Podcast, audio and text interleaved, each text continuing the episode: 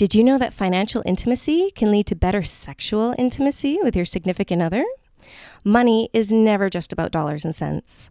Money is wrapped up with emotions such as fear, insecurity, envy, and guilt, and attitudes such as control. So, want to improve your financial intimacy? Grab our free guide at www.foundersconnect.co forward slash financial intimacy today. Welcome to Founders Connect podcast. We help lifestyle entrepreneurs to grow their business online and create a happier marriage. Did you know that approximately 45% of marriages end up in divorce and 65% of all startups fail due to founder conflicts?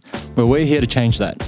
Each week, we bring you an inspiring guest and practical tips to help you with business, relationships, and sustainable living. Now, let the fun begin. So, this is the first episode of the Founders Connect podcast, and we're excited to bring this to you.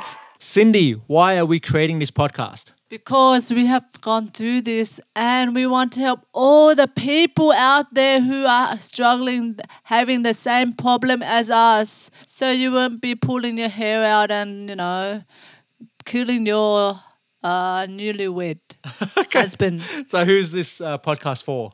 This podcast is mainly for um, person that's have a business, a founder and entrepreneur, and that is married or has been married. That's our peeps, that's our tribe, and it's all about the challenges that we face, you know, when we started our relationship, but also starting a business. And we're actually As well. as well. And so we, you know, we had one business. This is we've got a second business, which is Founders Connect, and we're building a community around this because what we identified through our journey is, you know, when you're trying to build your vision and create a great business and get that working and making it profitable and all those things, you're going through what's called the entrepreneur roller coaster, right? Yes, it's definitely a roller coaster. And that has a, you know, positive and a negative impact on your relationship and, and your partner. Yes, and the partner has to be like me, willing to accept everything.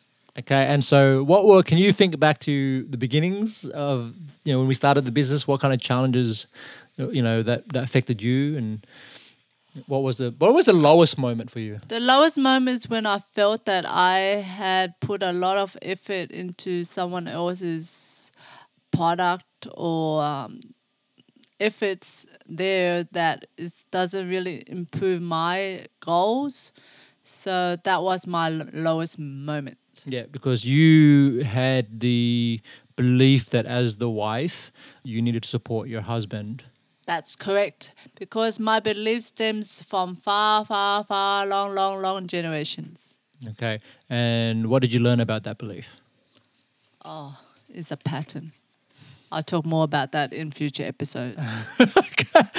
and that usually happens is one partner spouse will sacrifice their goals and dreams for the other and that can create it creates uh, like it, it comes from a place of serving and love which is beautiful at the same time if you know clear boundaries aren't set around that and uh, healthy habits around developing the communication and the trust and the love and the business making it work money and then the sex and there's a whole lot of things we're going to talk about so basically, both of you have to be happy.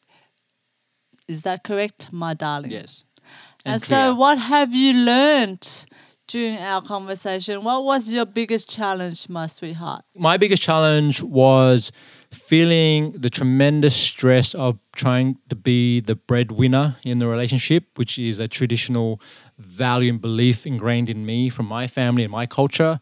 And, you know, struggling to do that and not being able to effectively communicate with my new wife that I was having those challenges. And then bringing her into the business, at the beginning it was great, and then it created more problems because we needed, needed to work through those issues.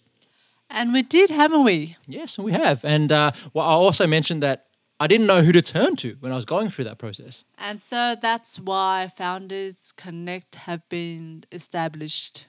And you've been having some in- uh, conversations already with some some women founders. Yes, they have a lot of uh, very similar situations, and there's a lot of other things I also have discovered as well with them, and we'll be sharing those with you as well. Yep. So that's what it's all about. We're creating a space for founders to connect to themselves, to their spouses, to their businesses and their mission, and making that all work. Yes, and as a couple, and as individuals, and as a community. And that's it from us. Thank you for tuning in. In our next episode, we're going to talk about how to separate business and personal finances.